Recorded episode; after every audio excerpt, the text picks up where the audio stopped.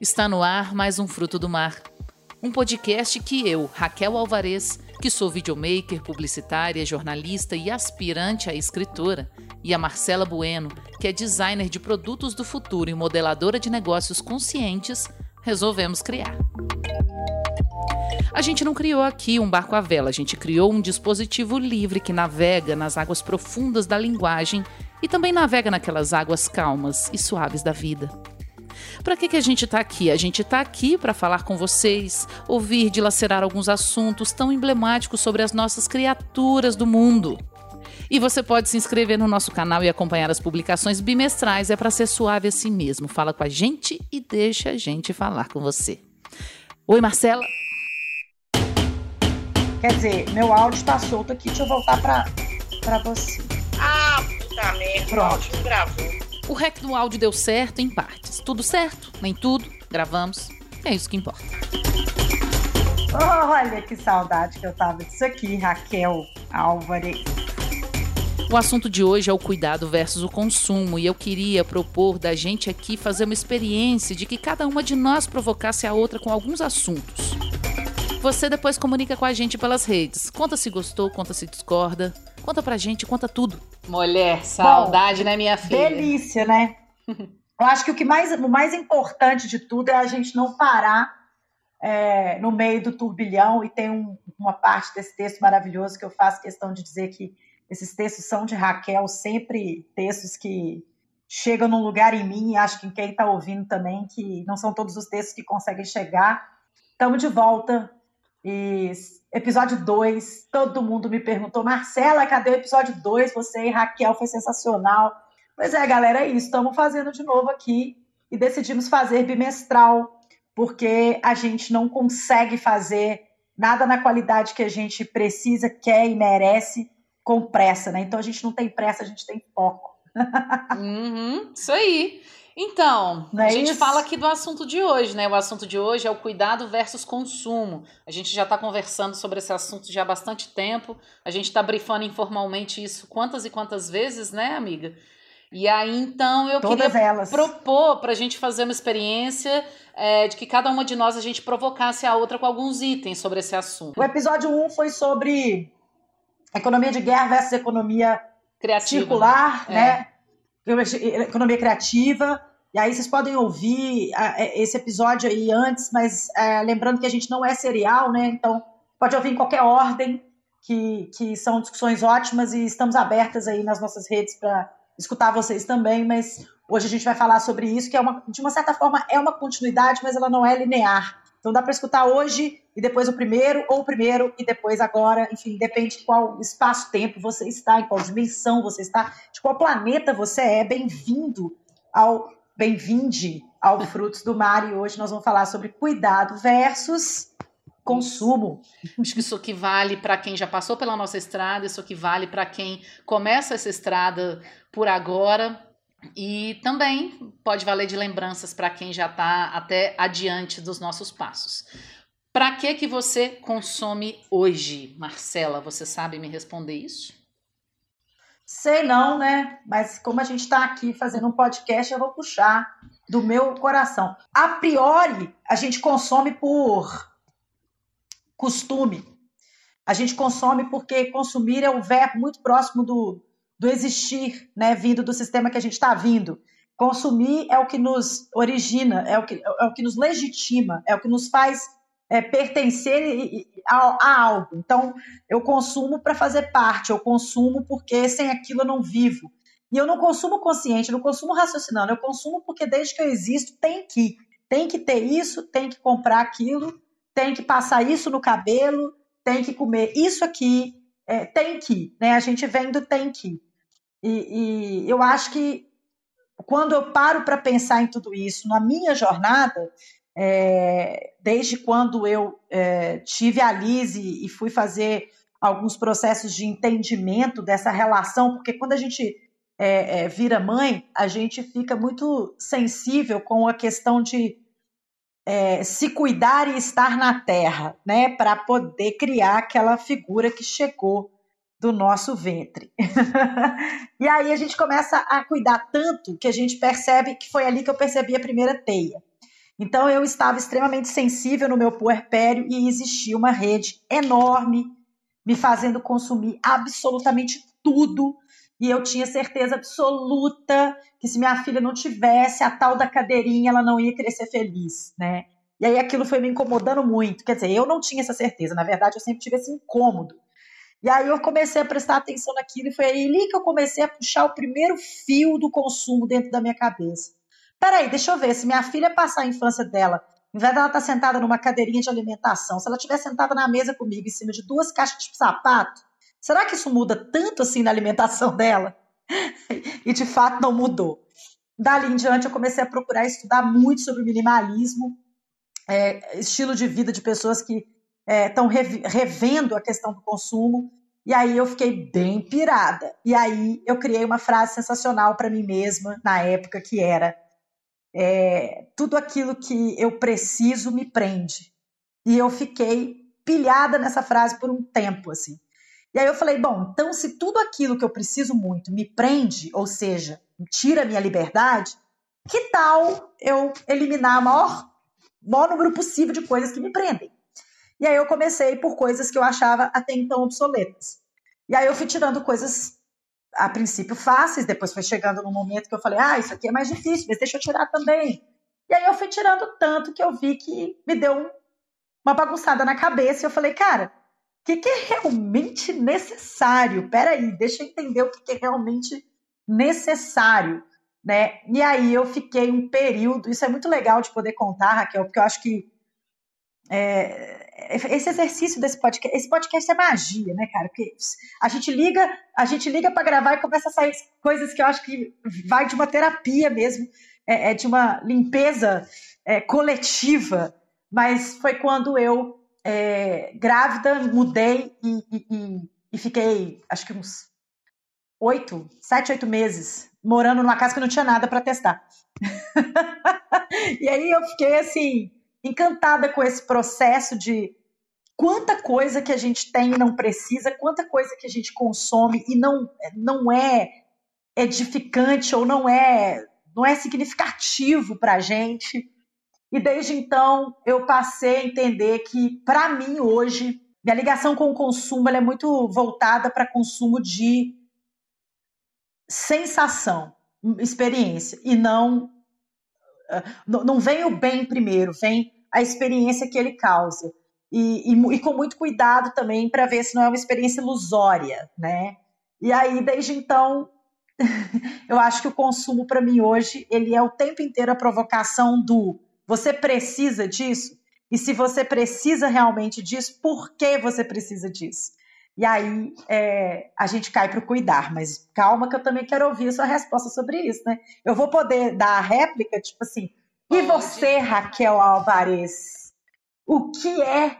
O que, que você consome hoje? O que, que é consumo para você? Onde mora o consumo na sua realidade? Eu faço na minha cabeça uma, uma, uma relação diferente entre duas palavras. Eu vou contar aqui uma experiência que eu tive até numa ocasião profissional e que eu recebi uma lição de vida de uma pessoa que foi pedir para que eu passasse um, um arquivo de pendrive para ele. Essa pessoa é, era na TV Horizonte, eu era editora de arte lá, e um bispo chamado Dom Aloísio, que ele era um cara, ele é um cara, né, muito ligado à questão da entrega da vida dele, dos esforços dele, de tudo que ele é, tudo que ele faz, ele entrega para ajudar pessoas pobres. Então, ele quando era padre, ele era o cara que cuidava dos moradores de rua e ele por uma decisão pessoal, ele lavava os pés de todos os moradores de rua que pediam ajuda para ele lá na nessa paróquia dele, que era a paróquia Santa Efigênia. Então, ele falava que o, o, o, ritual de lavar os pés do, do moribundo que chegava até ele era muito necessário. E aí eu já e aí eu conto a experiência de vida que ele me que ele me coloca nesse momentinho ele, ele me conta isso. Ele falou assim: "Olha, Raquel, você sabia que a vida é uma sequência de perdas?" E aí eu fiquei, né? Agarrei, e não sabia mais o que dizer. Falei: "Dom Luísio, discorra." ele falou: olha, a gente começa a vida da gente perdendo o útero da mãe da gente. A gente, depois desse, dessa perda do útero, a gente, quando o neném está ali no peito sendo amamentado, e em algum momento também você perde esse alimento garantido ali no peito. Depois você perde o colo, porque você começa a andar. Depois você perde a sua liberdade de ser só criança e brincar e ser cuidado. Você começa a ser obrigada a cuidar da sua vidinha, da sua escola, das suas, das suas responsabilidades, das suas maneiras ali de ver o mundo. Você começa a ser cobrado por isso. Então você vai perdendo cada vez mais é, seus processos de liberdade de ser criança, dizer o que quer, você para de poder dizer exatamente tudo o que quer na, na, na toada de uma criança mesmo e depois você vai crescendo, você já não é criança mais, agora você já é grandinho, e assim vai sucessivamente até a sua vida idosa. Você perde tudo, você perde às vezes sua solteirice, né? Então você perde a liberdade de sair se relacionando com quem te dê na cabeça e tal. Pode ser que sejam existam relacionamentos ou não. Depois, quando você tem filhos, em alguma, de alguma forma você também perde grande parte da sua liberdade e vai perdendo até suas forças acabarem e você virar 200 gramas de pozinho. E aí eu falei, Dom Aloísio, né? É, ele falou assim: tudo que a gente não perde, ou melhor, tudo que a gente recebe, porque se a gente seguir sozinho, a gente só perde, como essa história longa que eu te contei. Ele falou assim: tudo que você recebe que alguém te deu.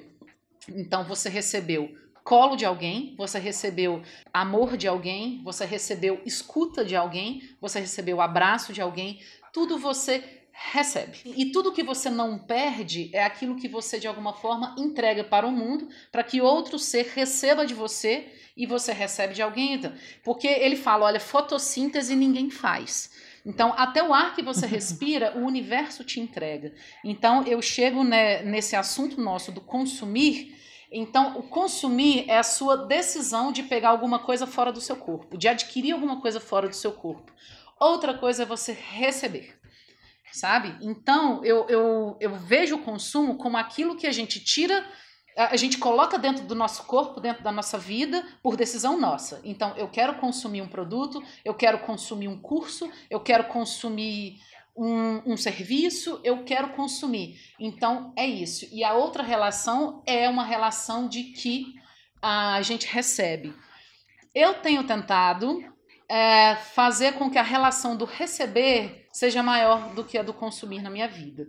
Ou seja, eu abri esse, esse mundo que eu chamo de peito, de cabeça, de coração, para que o consumo seja menor, mas que eu possa receber. Porque tem hora que a gente busca o consumo exatamente por suprir alguma coisa que a gente não recebeu, que a gente fechou aqui no corpo, fechou na cabeça.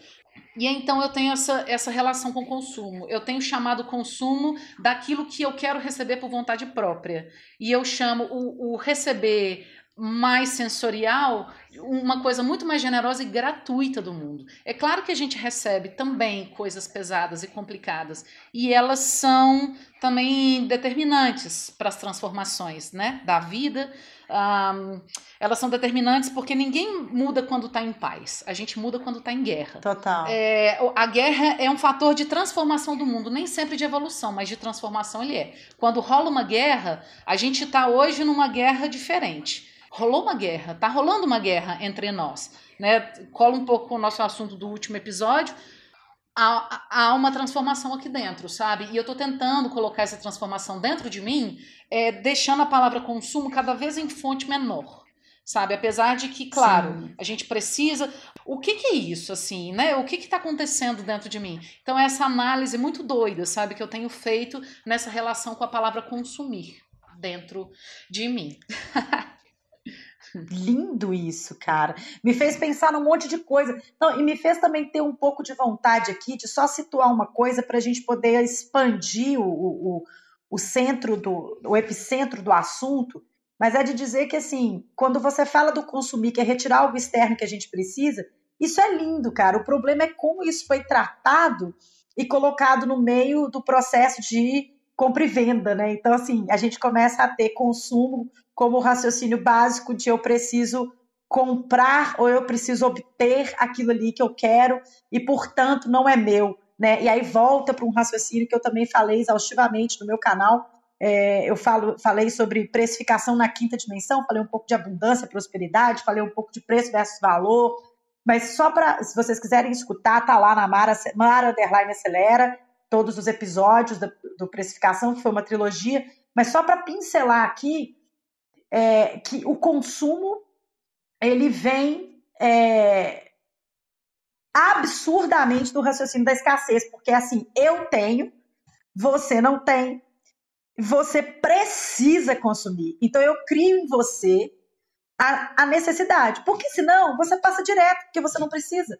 Então, de fato, a gente não precisaria de uma infinidade de coisas, mas a gente é bombardeado. Então, outro dia eu estava até viajando nisso, né? Assim, essa era do entrega em casa, entrega para mim. A gente está vivendo isso agora ao extremo, né? Por estarmos é, nós, claro, privilegiados que estamos podendo estar na é, no isolamento e aí a gente pode às vezes aí pedir alguma coisa para chegar em casa, o mercado chega em casa, o delivery chega em casa, o correio chega em casa e aí todos os. Quando, quando eu olhei para os aplicativos, Raquel, eu fiquei louca, porque eu falei, cara, você entra no Tinder, tá lá os caras que você pode pedir em casa.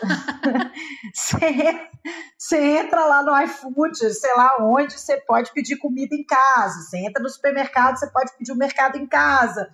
Você pode pedir um karaokê em casa. Você... Aí daqui a pouco eu comecei a falar, cara, a gente está dentro de casa para aprender ou para refletir sobre a nossa real necessidade de consumo nos grandes megalópolis, mas a gente cortou tudo menos o consumir. O consumir continua igualzinho. A gente, na verdade, agora está consumindo mais, porque eu estou angustiado, então eu vou pedir uma pizza. Aí eu, ah, eu não estou bem, eu vou pedir, eu vou comprar um etretom novo naquele, naquela grande loja. Você sabe que eu estou consumindo claro, menos? Né, eu estou consumindo menos nessa pandemia, sabe? É, é um processo ah, de é decisão, é um processo de transformação que eu estou tentando colocar na minha cabeça, no meu corpo. E olha que, que, coisa, que coisa louca, né? Porque eu sou comunicadora, eu sou de formação, eu sou publicitária, sou jornalista também. Mas o, o jornalismo para mim foi muito necessário, inclusive para é, é, eu entrar no processo da experiência, do estudo, da reflexão, de você contar uma história e tudo mais. Porque a minha primeira Sim. graduação ela foi em publicidade, propaganda. Então você pensa que a gente foi ali foi uma faculdade muito boa de se fazer, mas a gente estava ali sendo treinado para vender. Faça um texto que venda, é, faça um layout que venda, né? E é o sucesso, faça um planejamento de mídia que venda, né? Toda essa premissa. Então, para mim, o jornalismo foi muito importante que eu entrei no processo de reflexão. E nesse raciocínio, nesse raciocínio que a gente que a gente fez na faculdade parecida, o que é o vender se não obrigar alguém a sentir desejo por algo que antes ela talvez não sentisse? Não é verdade? Isso, isso, isso. E, e aí mais doido ainda, porque e aí eu sou produtora de vídeo, sou videomaker, eu tenho uma empresa de, né, de, de, de produção disso e, e só que de muitos anos para cá a gente nunca foi de, de pegar trabalhos, por exemplo, daquela coisa o, o varejão, o guerrilha, o, o hard hard publicidade mesmo, sabe? A gente nunca teve muito Sim. esse perfil, não.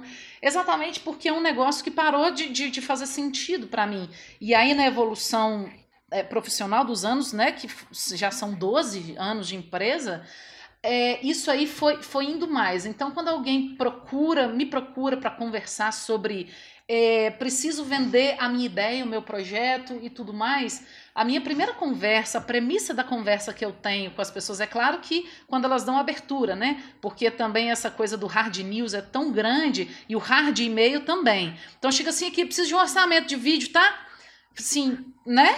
Tipo, o que você quer, né? Então assim, o entender essa história. Então quando essa porta é aberta, e aí a gente vai entender história, aí fala assim, não eu, eu não, eu não vou vender o seu produto, não. Eu vou mostrar o que você tem de mais bonito dentro de você. Tudo bem? Porque aí você pode ter paredes feias e através de um filme a gente conta o que mora dentro de você. Aí se alguém quiser vir atrás de você, vai vir.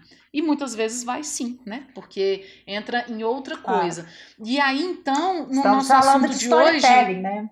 Eu saio do papo do consumo e entro no papo do cuidado dentro da minha profissão, sem deixar de vender nada, mas você começa a tocar no assunto do cuidado ao invés de tocar no assunto do, do do, do, consumidor é, é, tecnocrata, sabe? A gente para de falar disso e vende do mesmo jeito, só que você vende é, com alguém se sentindo parte de você, né? E, e então, assim, muitas vezes a gente é, foi para assuntos, então é muito difícil você vender um varejão com, esse, com esse jeito que eu estou dizendo, né? Se um, uma oferta lá no supermercado está dizendo que os produtos custam tanto, não vai dar para eu contar uma história poética nisso aí.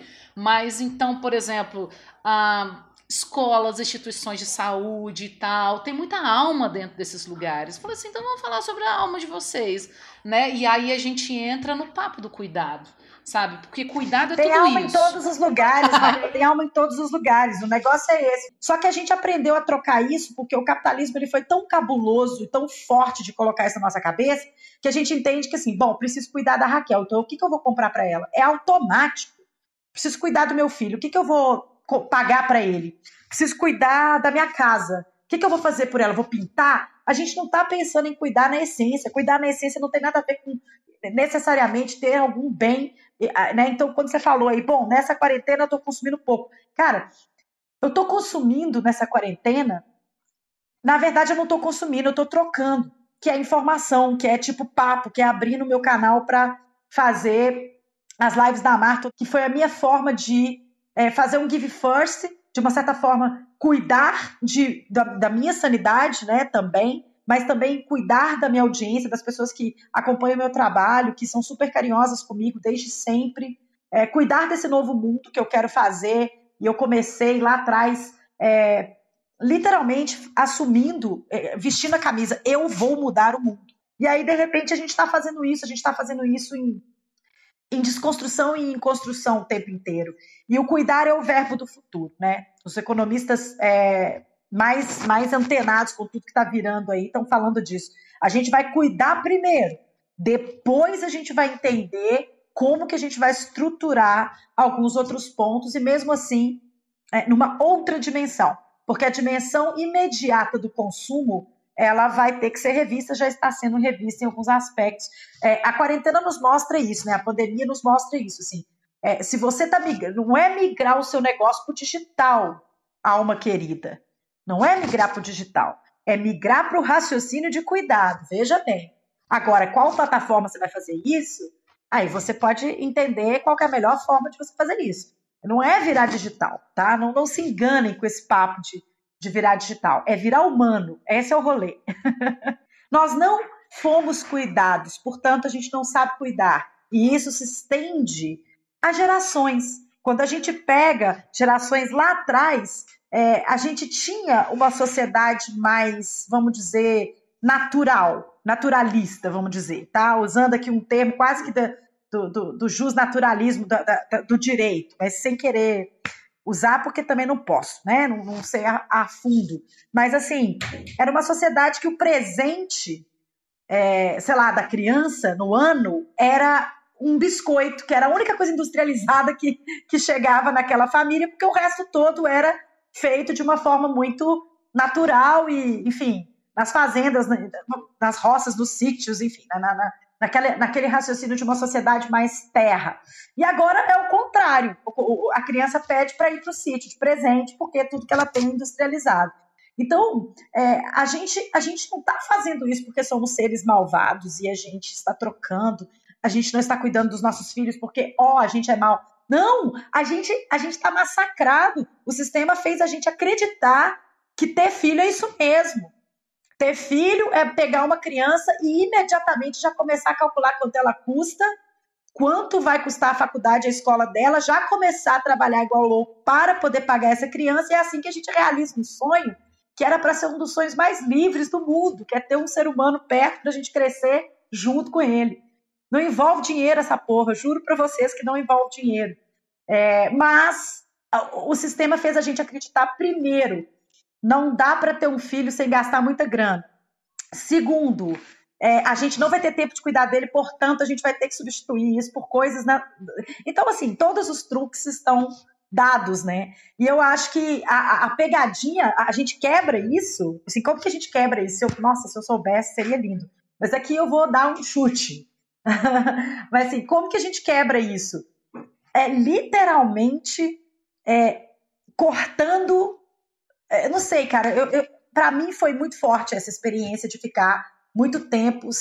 Eu fiz uma experiência de eu vou parar de ter tudo para ver se eu morro. E aí eu parei de ter tudo. E até hoje eu corto meu próprio cabelo, eu faço a minha própria unha, é, eu, eu, faço tudo que eu preciso, eu, eu, tento fazer comigo, assim, de mim mesma. É, é, e, e às vezes, assim, uma coisa muito sensacional que eu tenho feito já há algum tempo, eu não consumo mais porque eu acho que o mundo já está lotado de itens. Então, por exemplo, teve uma vez que eu precisei de um óculos escuro, porque o meu tinha quebrado, e eu entrei na internet e falei assim: galera, alguém tem um óculos escuro parado? Porque eu estou precisando. Porra, minha amiga mandou lá de Patinga. Um beijo para ela, inclusive, Thaís Fernandes, que me deu um óculos lindo que estava parado. Outro dia eu falei, gente, eu tô aqui fazendo umas lives, e agora eu tô fazendo live toda sexta-feira, eu tô precisando de uma maquiagem. Uma grandíssima amiga tava com um monte de maquiagem parada lá. Então, sabe essa cara de pau de pedir? Tem algumas pessoas que me olham super feio e falam, pô, Marcela, você tá aí, uma, né, uma empreendedora de sucesso, com a marca estourada. Como você fica pedindo coisa?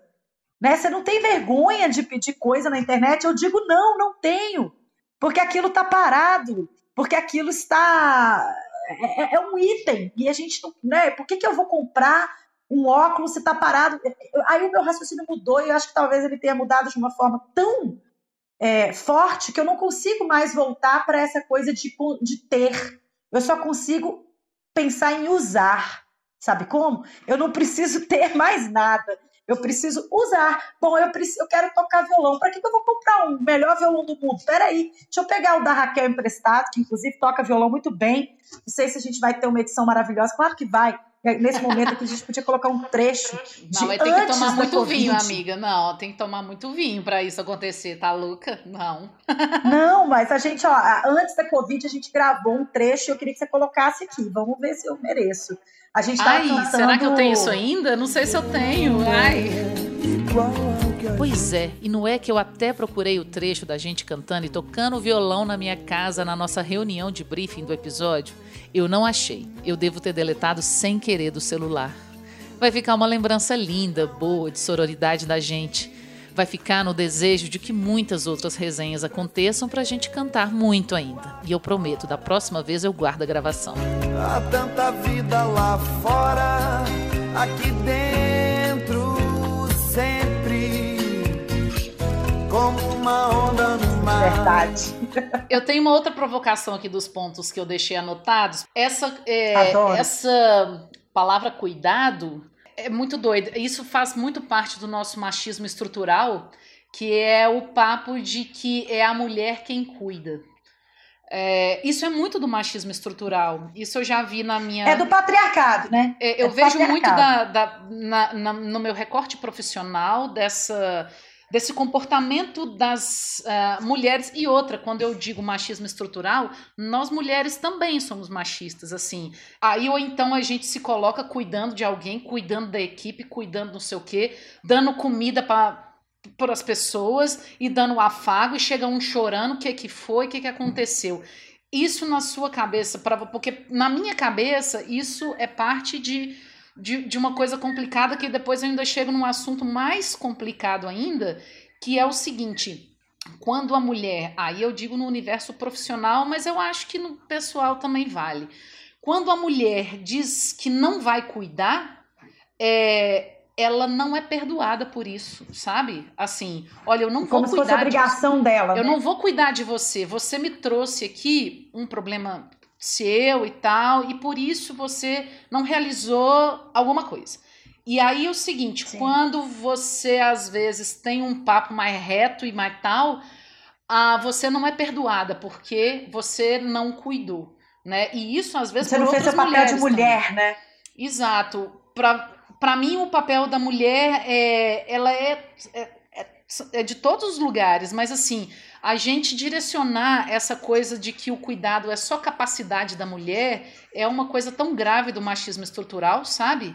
Assim, a gente não perdoa as nossas mães às vezes, mas perdoa os nossos pais, sabe? Por às vezes coisas complicadas que cada um tenha feito, mas é muito do machismo estrutural não perdoar a mãe, sabe? Porque ela não podia ter feito isso, ela não podia e tal né, assim, na, na minha família, no, no, meu caso, né, assim, na minha casa, não, eu não presenciei coisas desse tipo, mas eu dou um exemplo, por exemplo, é muito mais difícil um filho perdoar uma mãe que traiu o pai do que o contrário.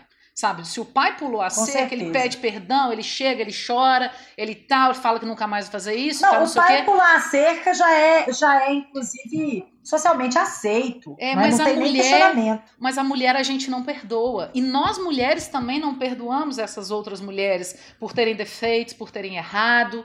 Sabe? Queria saber total, de você o que, que você acha dessa coisa do estigma do machismo estrutural, de ser sempre colocada a mulher na, na, na figura de quem cuida e se ela falha nesse cuidado, ela não é perdoada nunca mais. Né? Às vezes é ódio eterno. Nossa! Sabe? Perguntar isso para perguntar isso para uma narco-wicca feminista. Vamos juntas. Adoro esse aí. Bom, a gente precisa voltar no patriarcado, a gente precisa voltar no feudalismo, a gente precisa voltar em tudo. A gente precisa voltar lá no lugar de que né, o homem como provedor, porque pode caçar.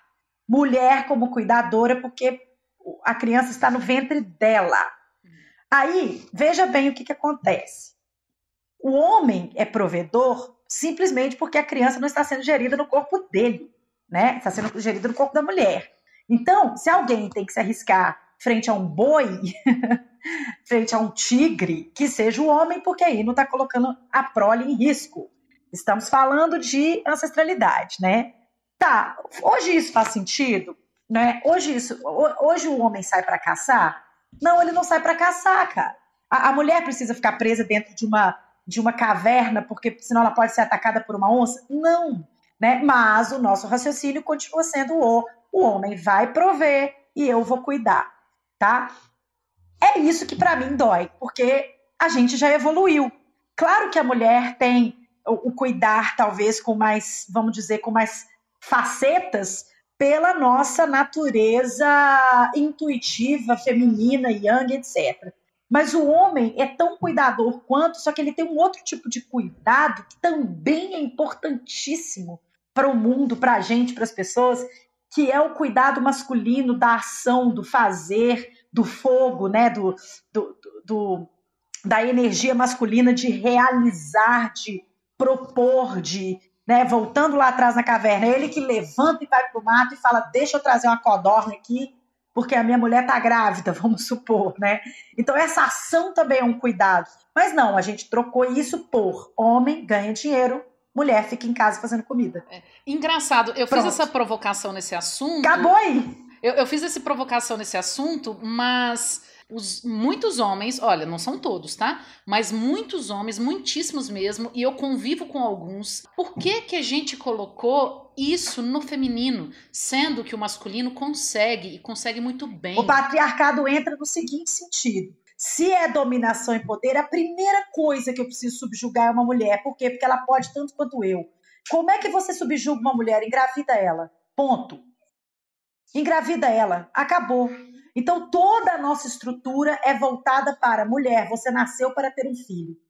E quando você tiver prenha, você é uma santa, nós vamos te colocar no altar, você vai falar doce, você, o seu leite que vai sair do seu peito é um néctar, o seu corpo é maravilhoso porque você é a mulher que procria, e aí vem aqueles cartões, né? Você é mãe, amante, amiga, a puta que o pariu, que eu fico puta com aqueles cartões mas é ali que a gente é colocada, é ali, acabou ali. Você quer inocular uma mulher, é, é colocar ela grávida. E é por isso que eu, que eu assim, gente, não sei até que ponto vai parecer arrogância, ou vocês vão entender que é o meu caminhar como, como autoconhecimento e amor próprio, mas é por isso que eu tenho tanto orgulho de mim na, na, minha estrada, porque eu sou uma mãe que não sentou na cadeira da Madonna, da mãezona. Eu sou mãezona, eu também sou mulherona, eu também sou amigona, mas não, não porque eu tenha sentado nessa cadeira.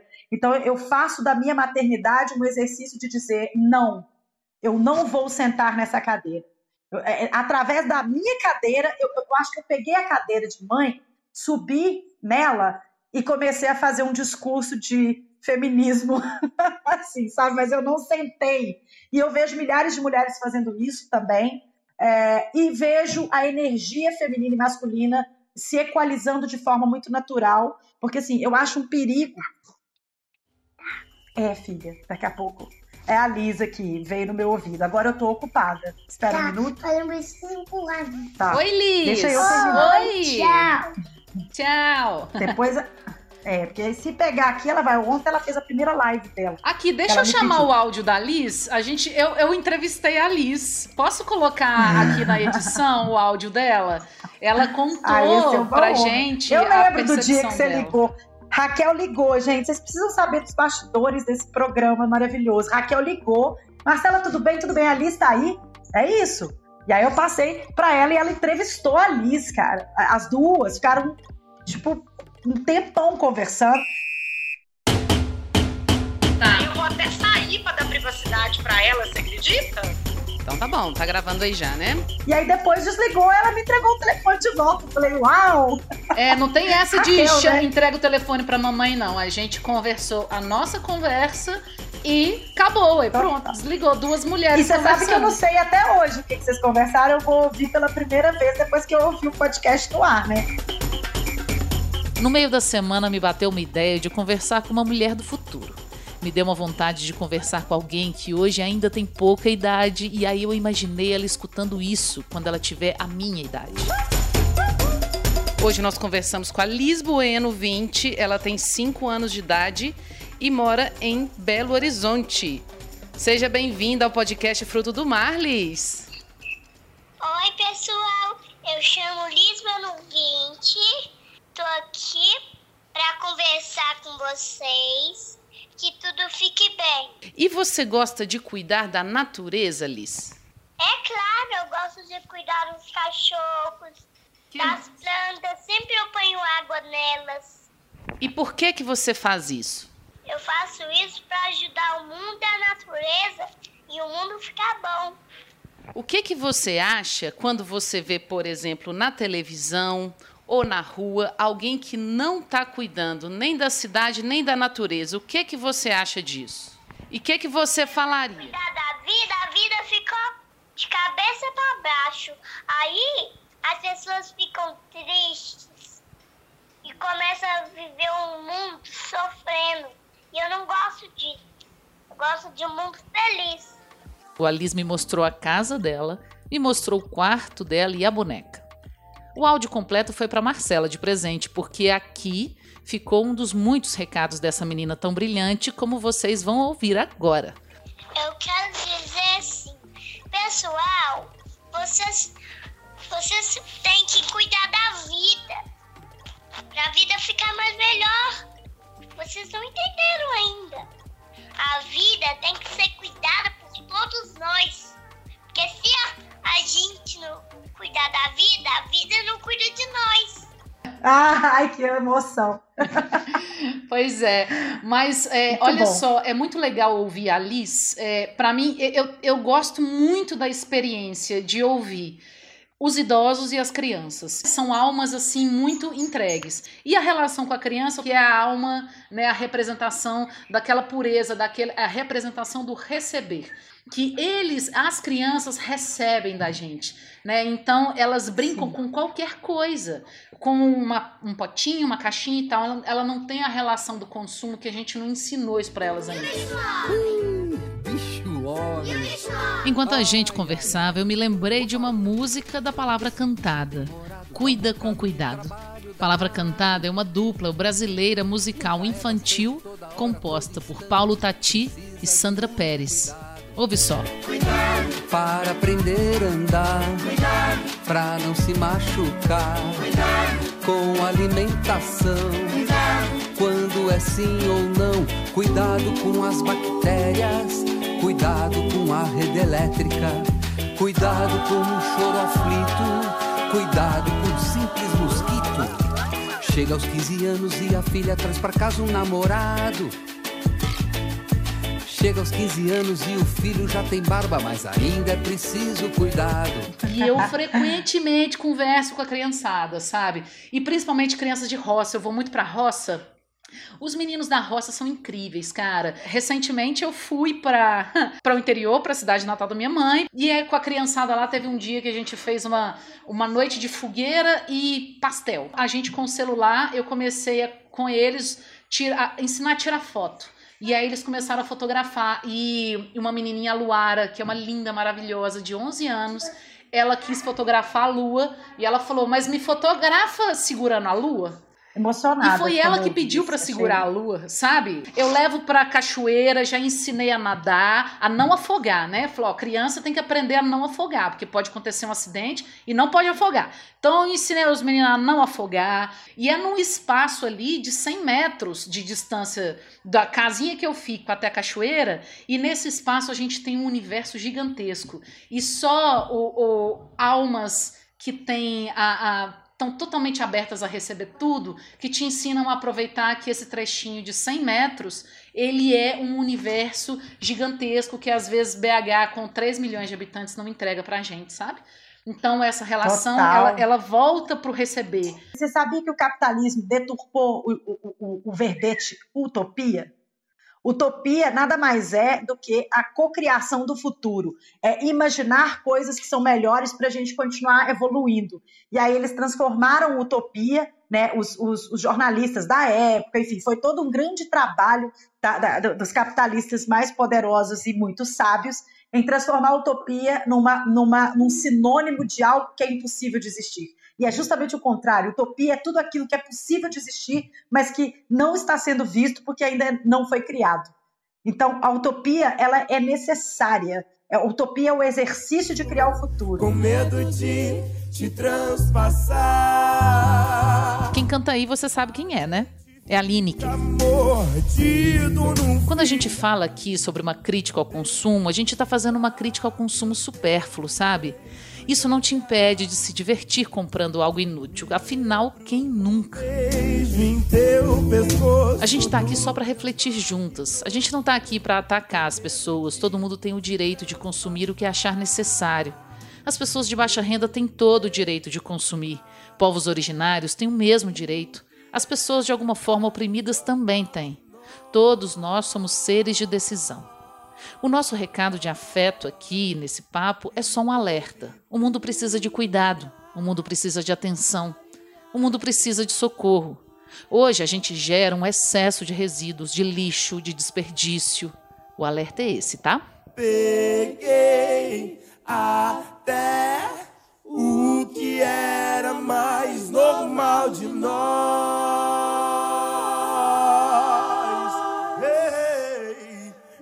Coube tudo na malinha de mão do meu coração.